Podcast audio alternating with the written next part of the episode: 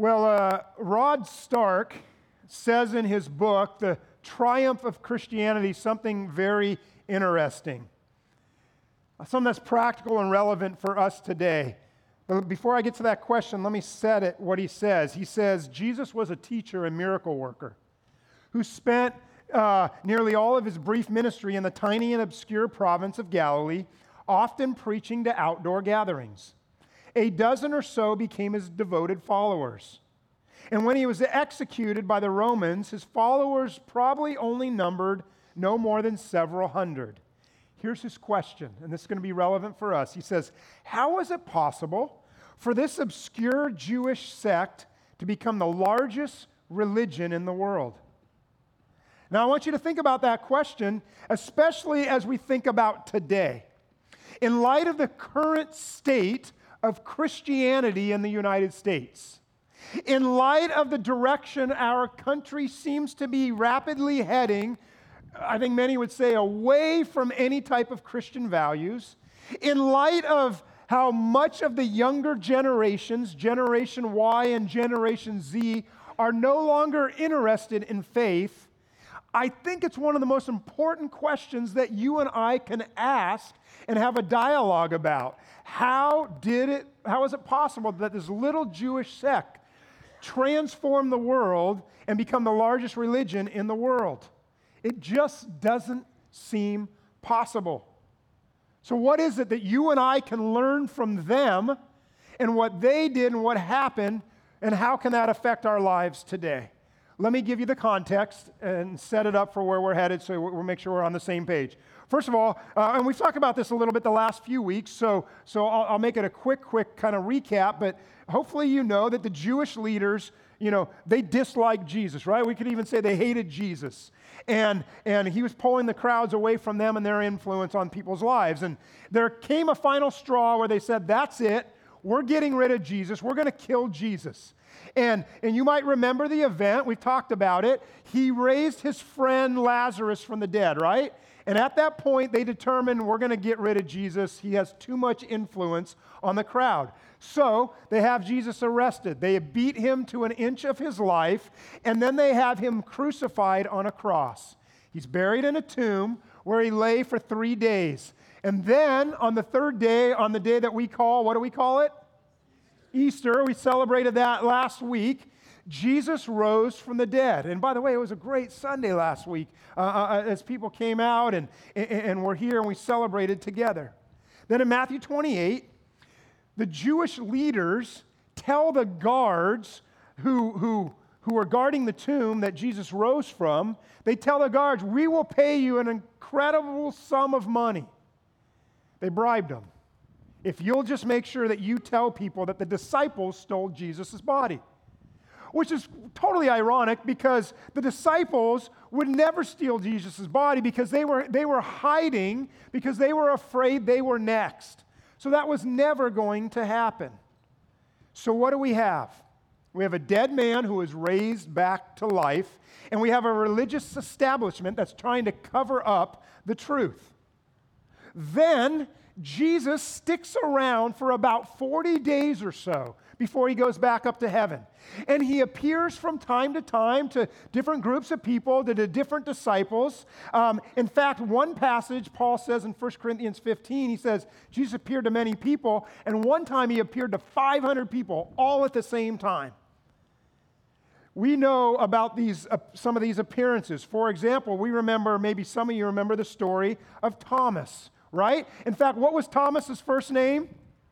Doubting, right? Yeah, yeah, you know the story. So Thomas originally doubts that Jesus rose from the dead.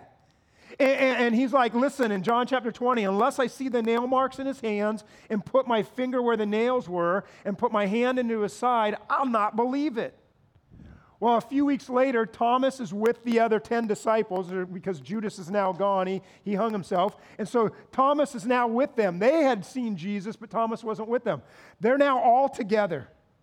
And in John chapter 20, verse 27, Jesus said to Thomas, Put your fingers here, see my hands, reach out your hand, put it into my side. And let's say this together. What does Jesus say to him? He says, Stop what? Stop. Doubting. Stop doubting and believe. And once Thomas got to that place of seeing Jesus, Jesus said, Stop doubting. He came to this place of belief and he said, My Lord and my God. The doubter became a believer. And so now it appears as we have 11 disciples who are all on board with Jesus. He has risen from the dead. They're on board, they're ready to move forward with Jesus. Or are they? I'd like you to turn to Matthew chapter 28. Matthew chapter 28. And we're going to get to a familiar passage in a moment, but I want to start with a passage that I think oftentimes we overlook and we don't recognize uh, uh really the significance of it. Matthew 28, I'm going to start in verse 16. It says this Then the 11 disciples, again, Judas is gone now, they went to Galilee, to the mountain where Jesus had told them to go. Verse 17, when they saw him, Jesus, they worshiped him, but some what? Some some doubted. Seriously? Uh, what's there to doubt at this point?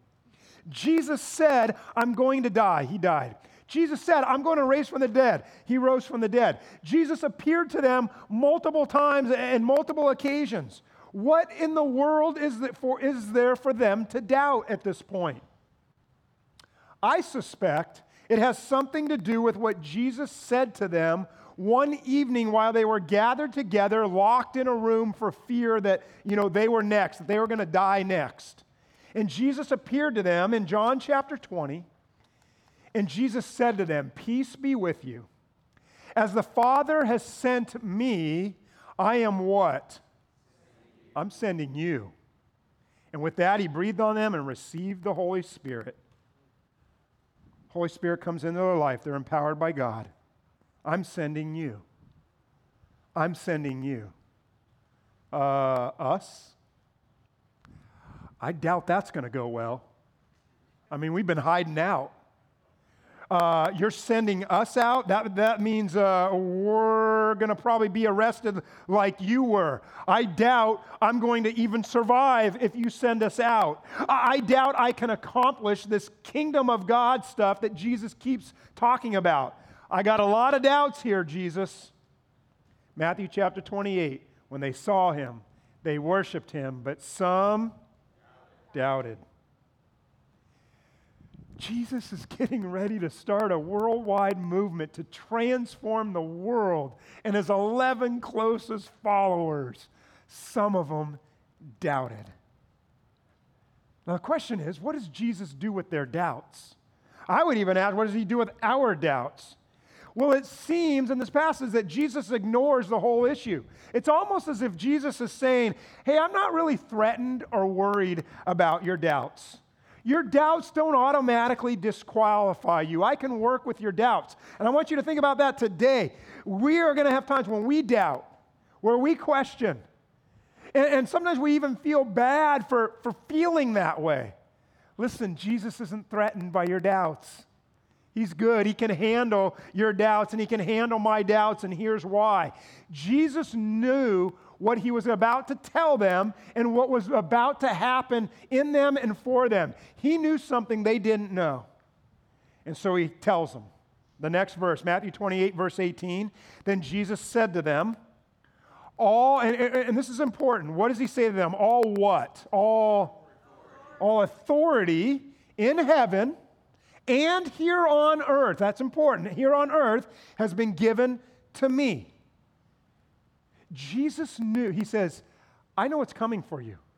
I know that you are going to spread out from this tiny, obscure, obscure province in the corner of the Roman Empire, and I know you're going to begin to go out and you will be my witnesses. You will share my, he knows that's coming for them. And he knew that they would go south to the great, and, to the great pyramids of, you know, Egypt that they'd head over to Alexandria, that had the greatest library in the world at the time, and that they would have to interact with the great intellectuals and sages of the time. Jesus knew that a man named Paul would eventually travel to Athens, which was really the cultural seat of the world at the time. And there in the land of Socrates and Aristotle, surrounded by the marble altars, and underneath the shadow of that mighty Acropolis, He knew that Paul would proclaim the good news of Jesus and he would call people to repentance. Jesus knew that his followers were to enter into the city of Ephesus. The city of Ephesus was the center of the worship of the god or goddess Artemis.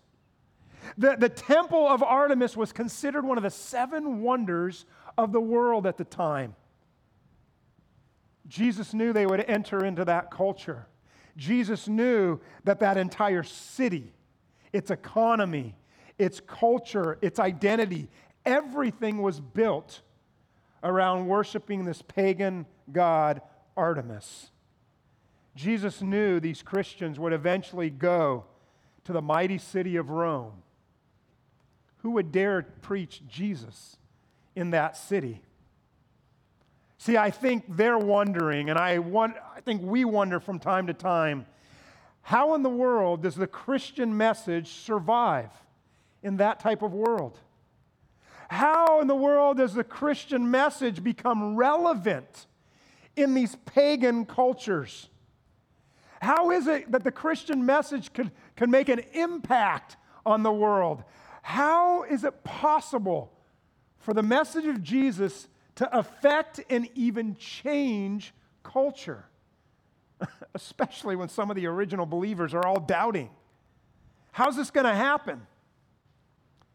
And that's something I want us to begin to think about even for today. And I hope as we talk, as you try to parallel what we're talking about with today, because I'm wondering how does Christianity survive in our culture today? You ever wondered that? How does Christianity be relevant today in our culture? Well, there's an answer. And the answer is simple. Jesus tells them in Matthew chapter 28, verse 18. He told us, He said, all what? All power in heaven on earth has been given to you and me? No. Jesus said, All power has been given to me. How much power is given to Jesus? All power. All power. All power on heaven, not just in heaven, because we're good with that. Jesus is going to go to heaven and we're going to be there one day. We're good. No, no, no. All power is given to Jesus on heaven and on earth. So when the disciples enter the city of Alexandria, they don't need to fear and they need not doubt because there's no power in Alexandria greater than the power of Jesus Christ. They don't need to be intimidated because the glory in Athens is not greater than the glory of Jesus Christ. And when they head into Rome, to the imperial seat of power, that power does not compare to the power of the one residing at the right hand of the throne of the Father. That incredible temple of Artemis pales in comparison to the temple of the living God. See, what does that mean? What does it mean for you? What does it mean for me? It means if we believe that all authority, that all power has been given to Jesus on earth and on, in heaven, means you and I don't have to be intimidated. It means that you and I don't have to fear. It means our doubts can be dispelled. It means that any cause that exists is not greater than the cause of Jesus. See, the transformation of the world happens because of Jesus and who he is and what he possesses all authority, all power. And this is pretty important because of what Jesus is about to tell his disciples next. It's really a, a, a, another way of saying what he said in John chapter 20. Look at Matthew chapter 28. It's a, verse that, uh, that you might be real familiar with. Jesus says in verse 19, he tells these doubters, therefore, meaning, you know, in light of the fact that I have all authority, that I all have all power on heaven and on earth, therefore, go and make disciples of all nations, baptizing them in the name of the Father, the Son, and the Holy Spirit, and teaching them to obey everything I commanded you. And we've been watching that being lived out for 2,000 years. And last week was Easter, and us and millions of churches around the world celebrated. And, and, and even here at LifePoint in our last service, we had two people give their life to Christ and were baptized. That is still happening today. Disciples going and making disciples and baptizing. As John said, as Jesus said in John 20, I'm sending you. In other words, Jesus says, I want the world transformed. And I want to use you, the doubters, to transform the world. But how is this possible? How exactly are 11 people to disciple all the nations, especially when some doubt, especially when you know they're going to be intimidated by the glories and the power and the moral values of their culture? Of course, they're going to be intimidated. They were hiding, afraid they were next for crucifixion. In other words, they must have thought the goal or the mission of Jesus can't be done. It's not possible. They must have thought if this movement, if Christianity is going to transform the world, it means an entire culture has to be changed. Entire industries have to be changed. Socioeconomic changes have to occur. Art and literature has to change. It means that, that, that topics surrounding men, uh, women and children and slaves, that whole mess that was occurring in the first century, they must have thought that's insurmountable. I doubt that can be conquered. It's not possible to make disciples of all nations. I doubt it can happen. Now, to get into this, I hope you'll think of this question in a little deeper way, because the same is true today for us. And I want to ask you an honest question. You don't have to answer out loud.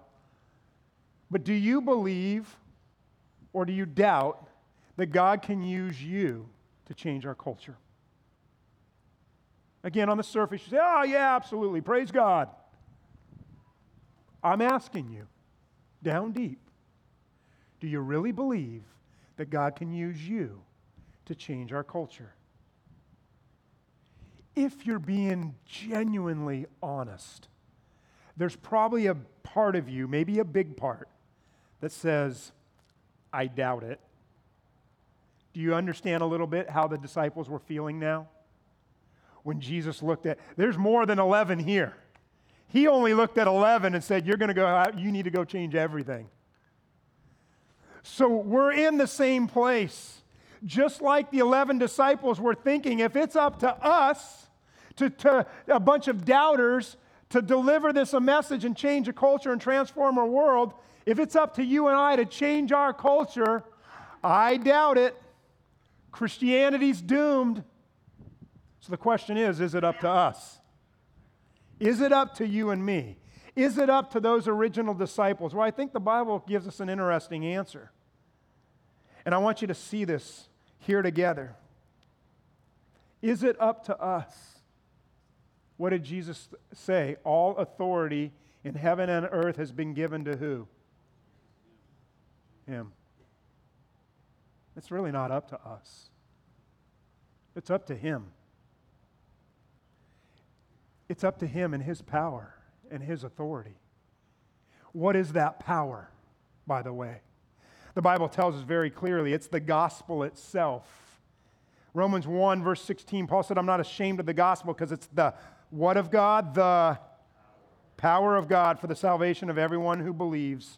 You and I are going to be tempted to doubt the power of the gospel. You and I are going to be tempted to undervalue and underestimate the gospel, and in Paul's terms, even be ashamed that somehow, some way, the gospel message actually has the power to transform.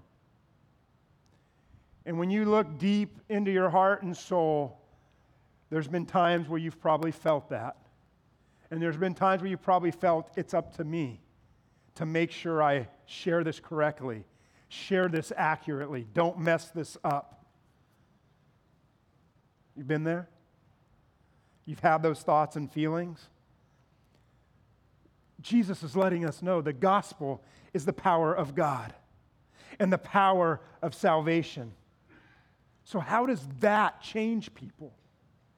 It's not us. How does the gospel have the power to change people's lives? A familiar verse tells us, and it says this in John chapter 3, verse 16 For God so judged the world. Oh, wait. Uh oh. Um, hold on, I got to redo my sermon because I was going a different. Re- For God so what? God so loved the world. I really want you to think about this because this is critical for us today. It was for them, and it is for us today. What leads somebody into a relationship with Jesus? Obviously, the, the Holy Spirit working in their life. But what leads them into a relationship with, with, with God? Is it judgment? Is it you and I telling people all the ways that they don't measure up to the standards of Christianity? No way. I like what Ed Stetzer says. He's the dean and chair of missions at Wheaton College. He's also the executive director at the Billy Graham Center. And he said this He said, Culture war is not a term I like to use. In other words, you hear Christians talk about all the time, well, we're in this cultural war. We're in this war for our culture. He says, it's not a term I like to use. Why? Because it's hard to war with a people and love them at the same time. I would highly encourage you to write that down. No, seriously, I, I, if you're not writing anything else, go write that down, take a picture of it, email it to yourself. It's hard to war with a people and love them at the same time. He goes on and he says this To accomplish the mission to which God is calling us, we need to stop contributing to the outrage and start engaging the outrage of others with the good news of Jesus. And then he says if Christians concentrated on loving others instead of expressing outrage at our differences with them, if we showed people mercy instead of condemnation, they would see Jesus in a different light. Then he says this changing hearts is God's job. He said, Ours is to share his truth boldly, but with incredible love and grace. Those who doubt Jesus, those who doubt Christianity, they will not be won over by our condemnation and judgment. Love is what conquers doubts. The good news of the gospel is that God so what? God so loved the world. I love how Paul said it in Romans 2. He said, Don't you see? And he's talking to believers. He's saying, Don't you see how wonderfully kind and tolerant and patient God is with you? Does this mean nothing to you? Can't you see that his kindness is intended to turn you from sin? So let me just ask, answer Rod Stark's question. How did the tiny Jewish sect become the world's largest religion? We know the answer. Historically, we can look back, we know what the answer was. How did it change the world? It wasn't through judgment and condemnation. You know what the disciples did? Very simple.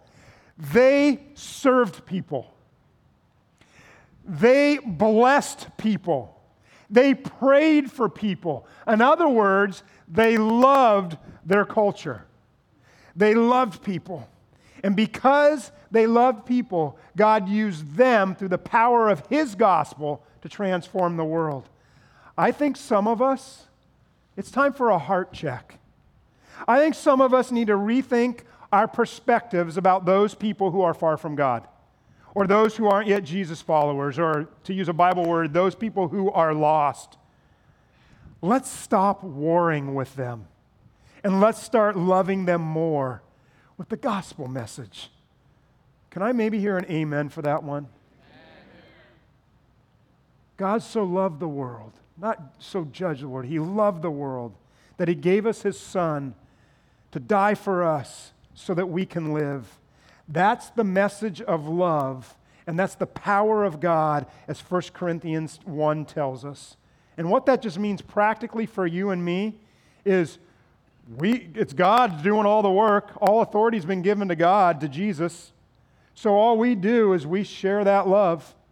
We share our story of being changed by God, and we leave the results to Jesus. That's his responsibility. Our responsibility is just to be his witness, to share his love.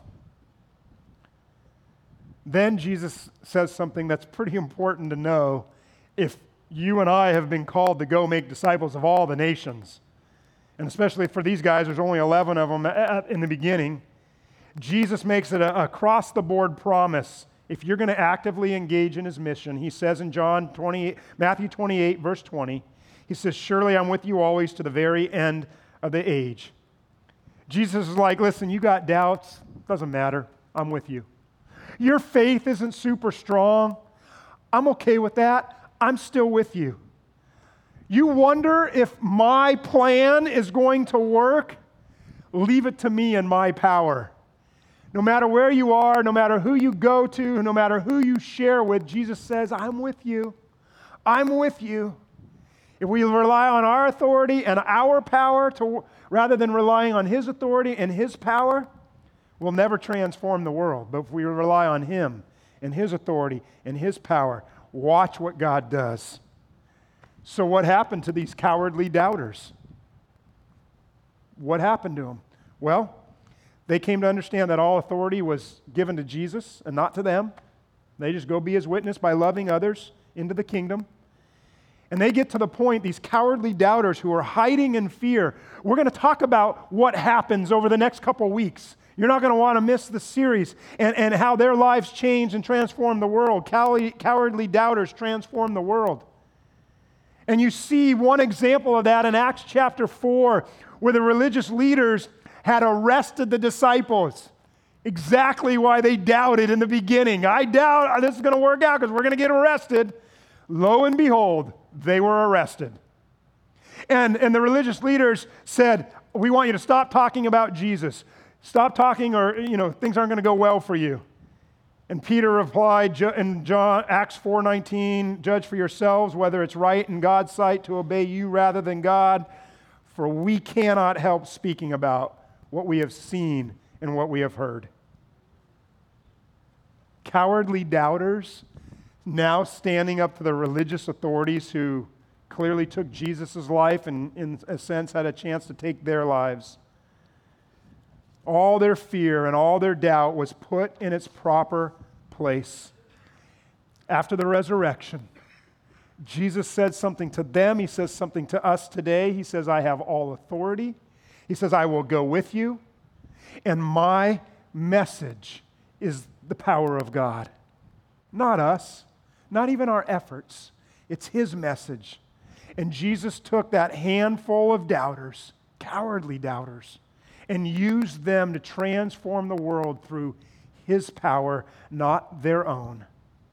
And that's how the Christian movement started with 11 men, cowardly doubters, who transformed an entire planet from 11 to over a couple billion today. Now, here's what I want us to think about as we leave today. I think about the young people today. Do you? And the world they're growing up in right now. The culture they're growing up in right now breaks my heart. I think about Generation Z, for example, born between 1999 and 2015. They're the largest American generation yet, 34% of Generation Z, Z considers themselves completely apathetic to faith. That's on top of the percentage who doesn't have an interest in faith. You have a whole third of them who have, are completely apathetic to it. They want nothing to do with it. I think about how 75 million Americans think faith is completely irrelevant in their lives. Our country, in so many ways, is moving towards the morality or the lack of at the time of the Roman Empire. And there was a time when people would say we're a Christian nation. You need to understand we are not a Christian nation any longer. If you think we are, you just don't know the stats and the reality and the truth the sooner we embrace the reality that we're not a Christian nation, the sooner we can get on mission. The sooner that we can, it'll affect our perspectives, the way we view other people. It'll affect our passion for Jesus' mission. We're not a Christian nation. Our nation desperately needs Jesus Christ. Our city needs Jesus Christ. Those people who live next door to you, that you're, you're a part of teams together, or your kids are on teams, the students in the schools, they desperately need Jesus. So, what are we going to do about it? Are you going to take it upon yourself? I would say no. Because all authority has been given to who? He'll handle that part. Our part is to go love people Share that message because that message is the power of God, not your ability to articulate, not your ability to, to strategize and figure it out. You love people, you bless them, you pray for them, you serve them. For God so loved the world. We don't judge, we don't condemn, we love. And then you watch the power of the gospel work. And then we will be able to look back a day, a week, a month, a year, a decade from now and go, look at how God has been transforming Elk Grove. God's inviting you to join Him. God's inviting you to join a whole bunch of cowardly doubters and let God use you to transform the world through His power.